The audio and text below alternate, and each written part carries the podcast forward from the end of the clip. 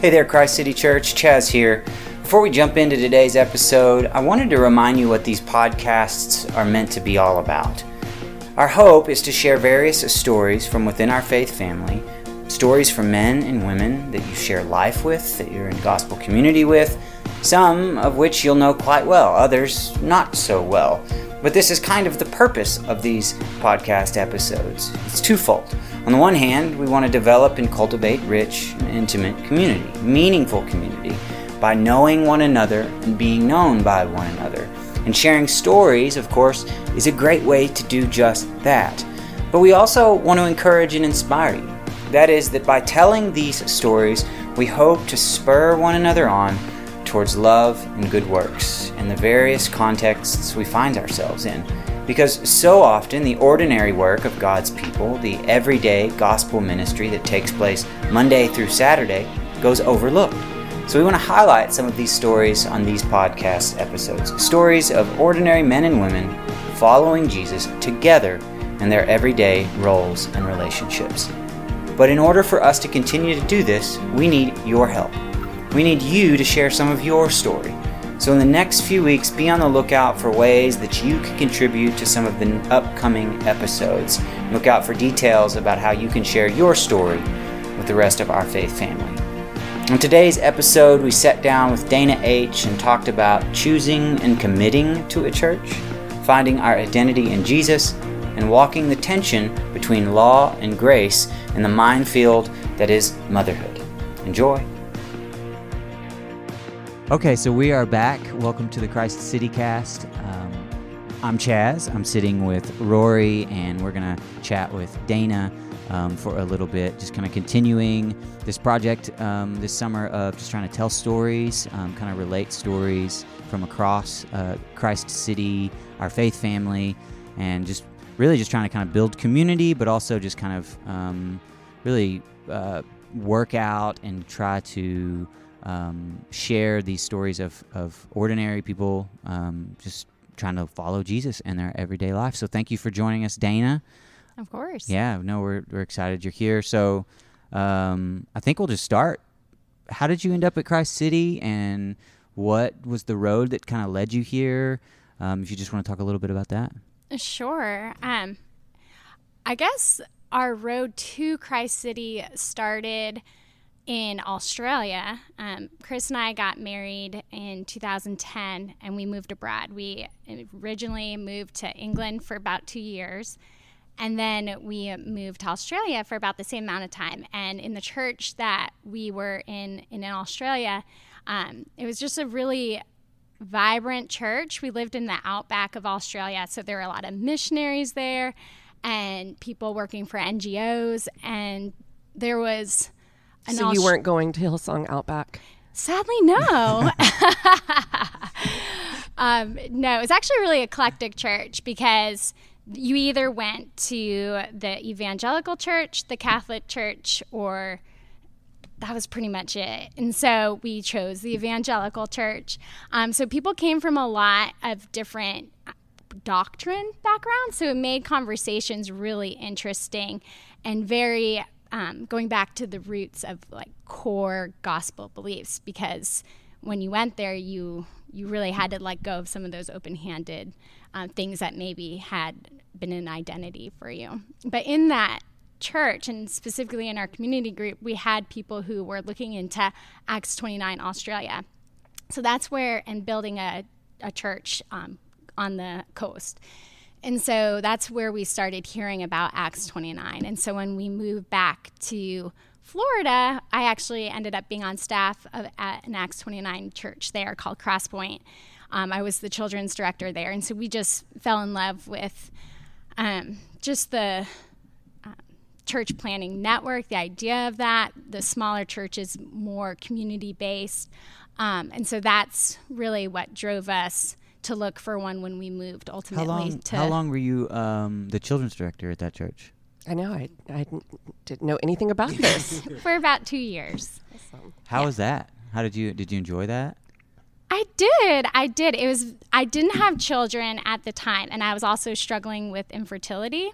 And so it was this time of enjoying the kids I was around, but um, it was hard to relate to the moms I was serving at the time because they had what I didn't. And so I wrestled with my faith a lot of I'm I'm doing the quote unquote right things and yet this good thing that I want, I haven't seen you provide for me. And so I I struggled with um, grace and how do I act when I feel like I'm suffering through through the season. Um, and what what how do those things go hand in hand when you're not seeing the fulfillment of your desires?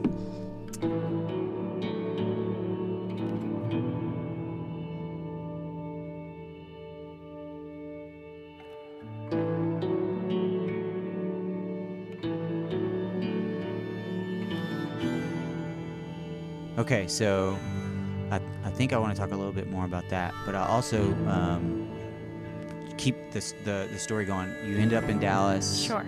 Yep. We actually had a six month stint there at another church in Abu Dhabi. Um, we lived in Abu Dhabi in the UAE for six months while I was pregnant with Ellie. So, did get pregnant on found out on a Tuesday, and then I found out on a Thursday, the two days later, that we were moving to the Middle East. So I spent that entire most of that pregnancy for the first 32 weeks in the Middle East, um, and that was another church again where you you went to the you went to church. You didn't really have an option. So moving back to Dallas when we were looking for a church, it was a completely different opportunity where you could pick and choose whatever type of church, whatever size of church, whatever doctrine fit, whatever thing that you believed in. And so it was it was a total different thing for us because we were used to being like, well, you go to church.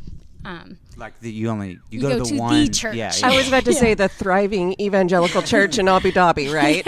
actually you'd be surprised. It was a it was an awesome opportunity. And uh, the unique thing was um, we were in a community group there and a few months later a couple shout out to michelle gallman uh, the couple went out um, moved here for dts so we they moved out about a few months after we moved here. So we had them here for the first couple years we were back in dallas so, anyway, when we moved to Dallas, we chose another Acts 29 church, and that's ultimately what brought us here. Um, and then we still craved going to church in our community. So, when we first moved back to Dallas, we lived in Rowlett. We wanted to be by the by the lake, and so we decided we started coming to Christ City, and then ultimately we're like, no, we need to go to church in our community because Rowlett is a completely different ballgame than where we are in East Dallas. Um, but ultimately, we wanted to, we ended up coming back to Christ City. We loved the community here. And then we ended up moving down I here. mean, you took that seriously by buying a house across the street from the church. Literally, it's in our community. Literally in the community. yeah. Okay, yeah, no, that's great. So, so yeah, no, that's just interesting. I don't guess I've heard you kind of retell that story that way. That you and Chris, y'all have a kind of a unique perspective on like what it means to quote unquote shop for a church or look for a church or try to find the right church for you just because y'all sounds like y'all that wasn't really an option to y'all for several years of, of your marriage together trying to find a church together and Sure. so that that i imagine that initial like we're living in now in dallas where there's a church you know to next to every 7-eleven so Mm-hmm. how do we make sense of this i'm I, i'm i'm just guessing that that was probably somewhat overwhelming but maybe y'all just kind of decided let's let's let's get rid of the overwhelmingness of this and just make a decision and just kind of go for it I was about to say, did y'all look at other churches when you came to Dallas, or were you just like, Acts 29, we're going to go to Christ City? It was a driving force to go to an Acts 29 church just because we were so invested in the church in Florida. But it wasn't necessarily an end all break all. Um, we did go for about six months to a church in Rockwall. We visited Christ City, went to the other church, which was a great community church. and came back ultimately here. So, yeah, uh, like Rory mentioned, um, I know that uh, I was super inspired or encouraged whenever y'all started talking about, you know, we're going to try to move into Dallas. Um, you know, obviously, I think it may have been closer a little bit for Chris's job, but I also know that a lot of that was really just desire to be kind of closer to your community and closer to the, the people that you were kind of spending more time with through the church and stuff like that. So um, I thought that was. Yeah, and like I said, I quite literally like how literal you took it.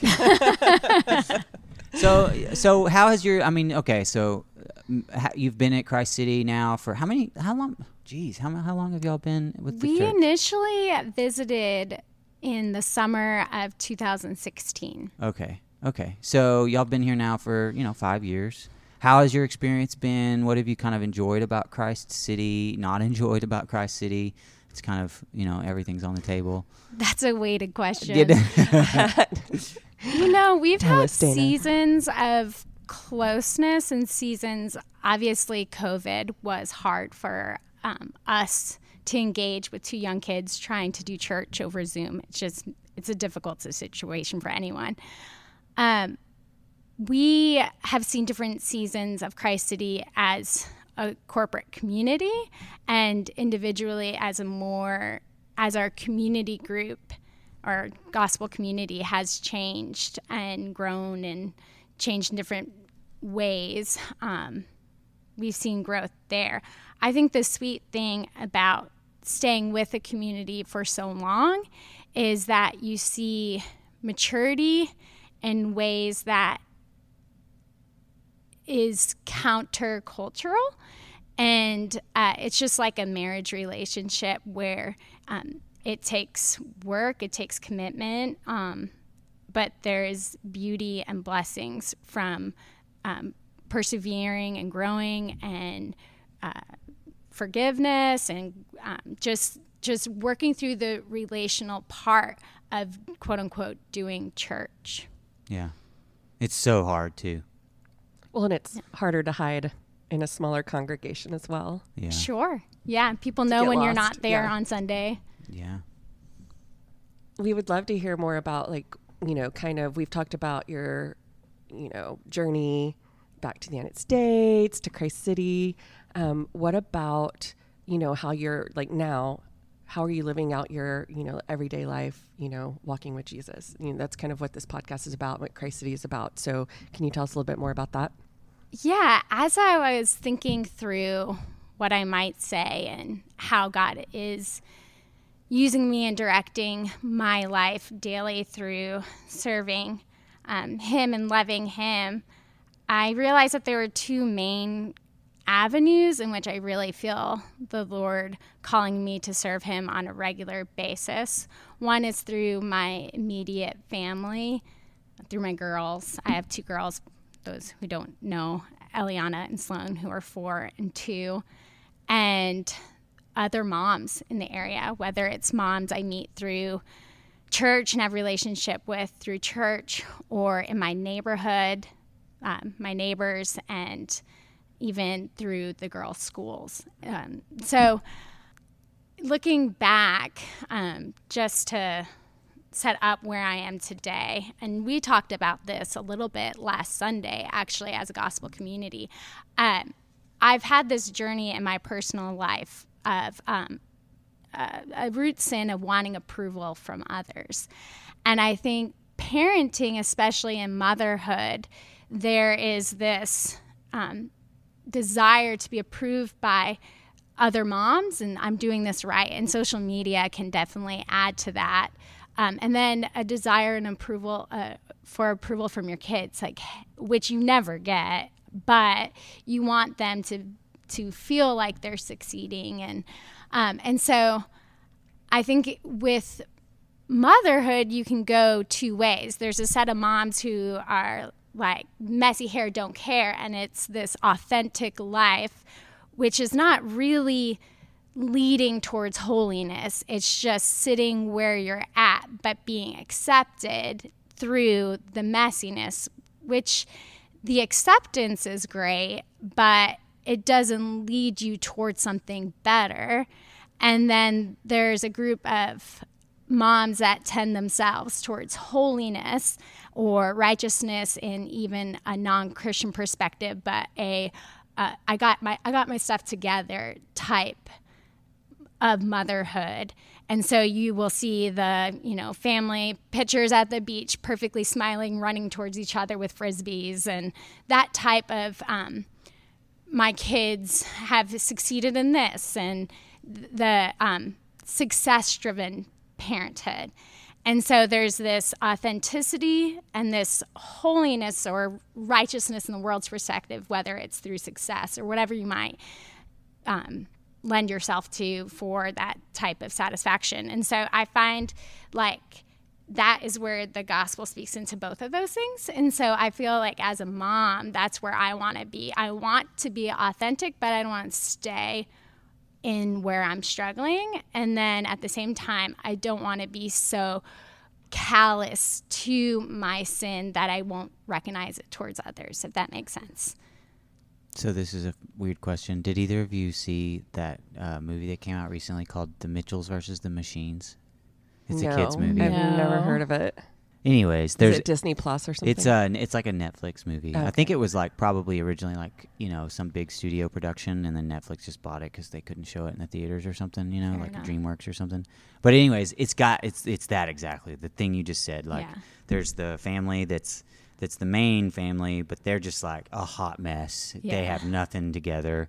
You know, they they're just you know typical. I mean, kind of cliche, but anyways. And then there's this other family that they're kind of they meet along the way during the movie, and they like show up and they're like all in like matching outfits. You know, like they're all wearing khakis and like you know polo shirts, and they have like when the end of the world starts to happen, they like already have like you know a contingency plan like okay uh, eagle scout blue go and like they all like transform and they're like completely prepared and ready and like you Yeah. can tell there's like the the other family they're like they see them and they're like oh great you know like they just already know like why do they they have perfect hair perfect complexion Sure. everything's the best you know they have a tesla you know like it's just I think that's, that's the ultimate. That's the ultimate sign. yeah anyway sorry that Yeah. it won't contribute to our conversation much but Does that make sense though? yeah yeah yeah. I was going to ask Dana, how was it going from being a children's minister and wanting children and working with women who had what you didn't to now being a mom and having all of, like, essentially having what you wanted, right? Sure, right? And you think, oh, it's going to be great now. And it was really, really hard. It was hard from a practical standpoint because we were living in Rowlett. We had no family in Dallas. We weren't really connected within a church community at that point. Um, and it was just really lonely. It was extremely lonely. And God bless my girls, they were really hard as infants. Um, and so it was, I had been given the desire of my heart, and yet it still did not fulfill me.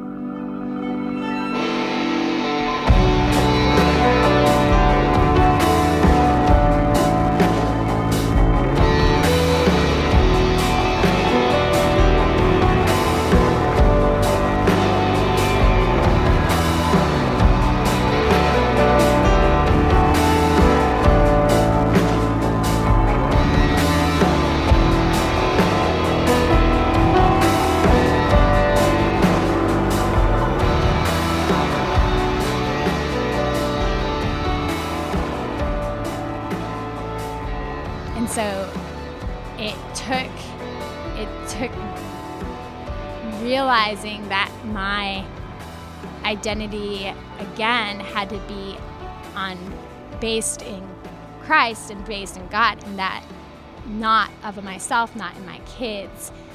And those things are, are so um, I'm just thinking of like sand. You know, those things cannot hold my my identity because it will crumble. Like there, that my identity should not be in my children, and like that hope of children.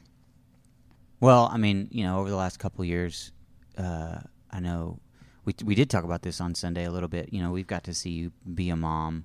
Um, I I think you do it quite well, actually. Um, so do you want to? Yeah, I I don't know. Um, how like just kind of day to day? How are you doing that? How are you being a mom? How are you walking in that tension that you outlined of like, Yeah. how do I, you know, um, how do I walk in the middle of, of that spectrum of like kind of this works based kind of earning um, my identity and my motherhood and my you know um, my my relationship with God via being a good mom versus you know that kind of maybe that complacency or just kind of that uh, you said authenticity which i think that's probably right you know but just kind of um, how do you do that like how are you making sense of that tension Yeah, that's a good question. With my girls being younger, right now, a lot of it is just routine and getting them engaging in the scriptures. So we have a pretty steady routine in the mornings where during breakfast we read the Bible. They have three kids' Bibles and they get to choose which one. It gives them kind of an authority over, hey, which Bible am I choosing today? Which is kind of fun for Eliana, especially. And we read stories together and then we pray, we have memory verses, and then we do the rest of our morning routine. When they get into fights, and I try and create wait your kids fight they, yes, shockingly, shockingly. So we No. have different mantras we say, which I think are really helpful. So, and I'm sure Chaz, you have heard me say a few of these things, but we say um, whole camps are helpful, not hurtful. Voices, we what is the other one? It's um, uh, let's use our voices, not our volume. Um, we are I'm gonna use these in my life. we are winsome, not winesome, which uh, for girls, they tend to whine. So that's really helpful. And I try and just, there's a lot of redirection. Um, there's a really good book. I think it's called Parenthood. I'm not sure if you are Parenting by Paul David Tripp. And he talks about how we are given the authority for the to change our kids, but we're not given the power to change our kids. And I that really stuck with me um, just as I'm trying to cultivate, you know, a love for Jesus, cultivating good behaviors, respect, and um, just wanting them to relish in um, the blessings of obedience.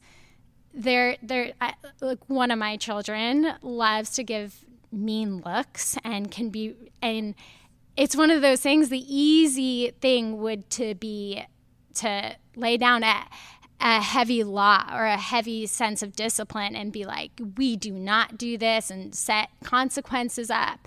But for her, I think that the heart would stay the same. She would just be hiding a veil over that. And so it's the reminder of, okay, I have that authority to teach her, hey, when you're feeling this way, let's use her voice to discuss why we're feeling this way and like what, you know, and enter into dialogue.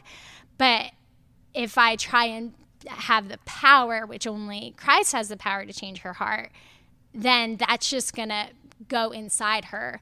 And I'm going to see what I want to see, but I may not see effectively in a change in her, if that makes sense. yeah Oh yeah.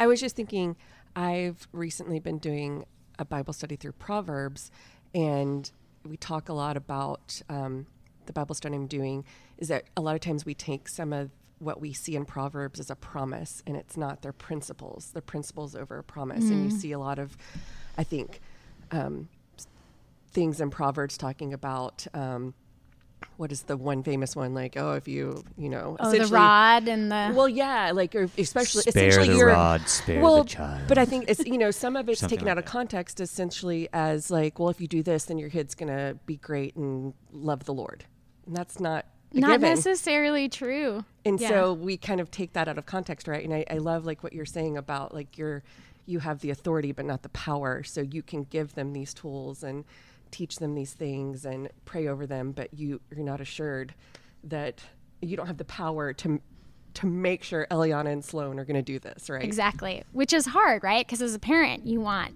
you want that power. You want that ability to be like, well, look at my kids. They're sitting nicely in the pew today, yeah. you know? And you can create an environment and you could present them with, you know, truth and what is right, but ultimately it's up to them. And granted, we do have consequences and discipline, and there there is there is results. Like we always say that you know good choices, for instance, can you can have more opportunity if you obey me then we can do more things and you know in creating that structure of obedience there is blessing to obedience but at the same time there are consequences when you don't choose good choices um, but at the same time, it is. It's a. It is a. I think there is a parenting power struggle that I think ultimately people who are parents recognize or hope to recognize that they have that. Yeah, I wanted to I wanted to ask about because it's kind of a common um, thing that comes up sometimes, or at least I don't know how common it is, but I've I've just I've noticed it uh, more than once. But you know, especially kind of to the question Rory asked earlier of like, how did it, how did it work going from, you know, um, doing kind of this more, you know, official quote unquote, you know, being on staff at a church and doing this like ministry through the, serving the church and mm-hmm. like, you know, multiple families and helping there. Then the transition of, you know, coming and being responsible for your household and like how you as as a mom, as a woman, as, you know, how you've made that transition? Because I know, again, I, I I don't know how common it is, but I've heard it where you know stay-at-home moms will kind of express like a maybe dissatisfaction's not the right word, but like a discontentment with like I'm not doing enough, like just taking care of my own family, like as if that's somehow less than or not good enough, or you know it's not. Um, you know, uh, a big enough project to take on. Like they don't feel like they're being used by God in that space for that season. Uh, how have you kind of worked through that? I mean, you know, because uh, obviously I think we would all say, well, that's no, this is like one of the most important things mm. as far as as how we can share our gifts, employ our gifts, and be used by God is raising up our children and our families. So, how have you kind of walked in that tension? Has that even been a tension for you? Oh, sure. Yeah. And some days, I mean, obviously, there is a struggle no matter on what side of the coin you're you're on. Yeah. So if you're a working mom, you always feel like if I only had more time with my kids, and right. then if you're a stay-at-home mom, it's like I I could be using my skill sets for so much more. And there's a lot of weight if your kids are misbehaving. It's not like you can be like well they're at school so they you know it's it's not if i had more time with them i'd be able to you know but in reality it's like you see a lot. It's again goes back to that identity thing. Like if their behavior is where you're ultimately putting your identity then you're you're in trouble. That's that's a, a shaky ground to be on. Um, for me with your question of should I be doing more? Um, I just kind of went through a season of that recently where I was debating the girls have the opportunity to be in school up to three days this summer and processing out, hey, it would be easier for me to have them in three days versus one or two days. Um, but what is best for them? What is best for us as a family. And I really felt having them home more was better for this summer season where they could grow as siblings, which is hard, right? Because that involves more time spent together, more fighting, more disciplining, more, you know. Yeah. Yesterday was a really hard day. It was our first Friday home, and I was like, did I make a mistake? you know, but it's through that tension and that they grow, they mature, they know how to deal with conflict. And, you know, they were watching a show in the afternoon and I got to sit with them. They got to sit on my lap. And it was just a really sweet time of, you know, enjoying a kids' show together where, you know, if they were in school, I probably would have been trying to do something else during that time and let them have that time together. Um, so I definitely feel the weight of that tension and trying to um, val- it ultimately is like a value system of like and i think this is pro- predominant in america of like i am what i do so the more i do the more successful i am Mm, yeah. it is like the more successful i am the more the greater i am Yeah. The more know? worth I feel. Yeah, because again, what I said earlier, your kids are not giving you that sense of great job, mom. You know that was, you know, a, a great day together. You know, good keep up the good work, and it's very cyclical. It's very cyclical. Whereas there's no like project line where you're like, I completed this task. It's like you do dishes, you you clean the house, you you help them make their beds, you you know you're doing the same thing over and over again, and the next day it happens again. So it does it takes a, a mind of perseverance to maintain that circular rhythm without any sort of achievement award at the end. Yeah. Half glass full though. Having Eliana and Sloan together, like you said, having that sibling time, they're learning conflict resolution very early. I know.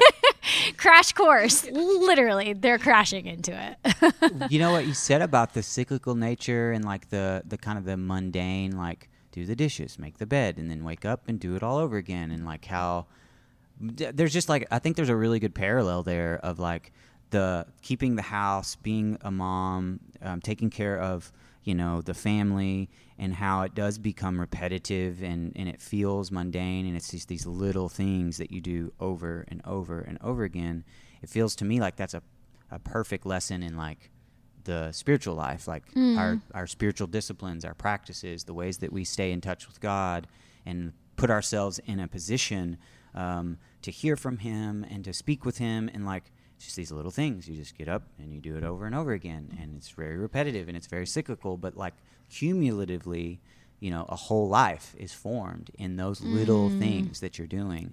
And Yeah. and i just i see that in that in how you kind of expressed what it is to to be mothering at home. And a sweet thing, which it may not seem sweet as I say it, but I see a lot of my own human nature in my children, which creates a like a, it humbles me because I'm like you you hear that, but I I'm so much more like Eliana and Sloan than I am like God.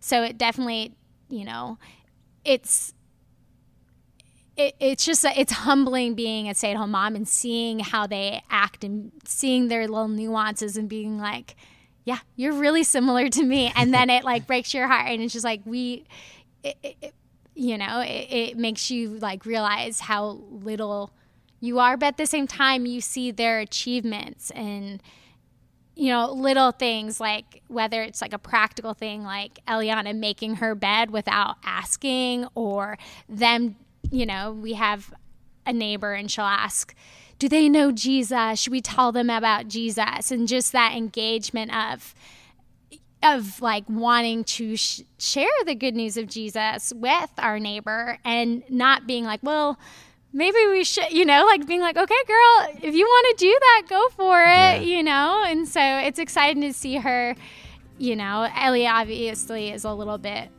older, so she's engaging it more, but, you know, now being more vocal with her knowledge of God, even if she's still not ready to make that choice of, you know, like yeah f- committing herself to Him, like finding it good and wanting to share the goodness of God with others. And you can even see that as young as four years old, which is just, as a mom, you're just like, that's so true and beautiful. I'm so excited that you want to share this.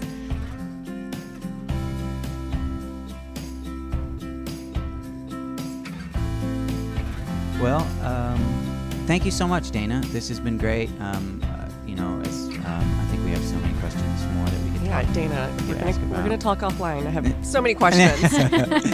But no, this is great. Um, thanks for joining us, and um, yeah, thanks. I guess that's it. Bye.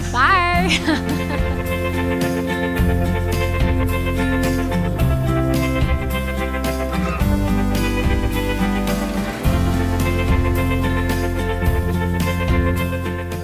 Thank you so much for tuning into this episode of the Christ City Cast. Thank you to Dana for sitting down and chatting with us.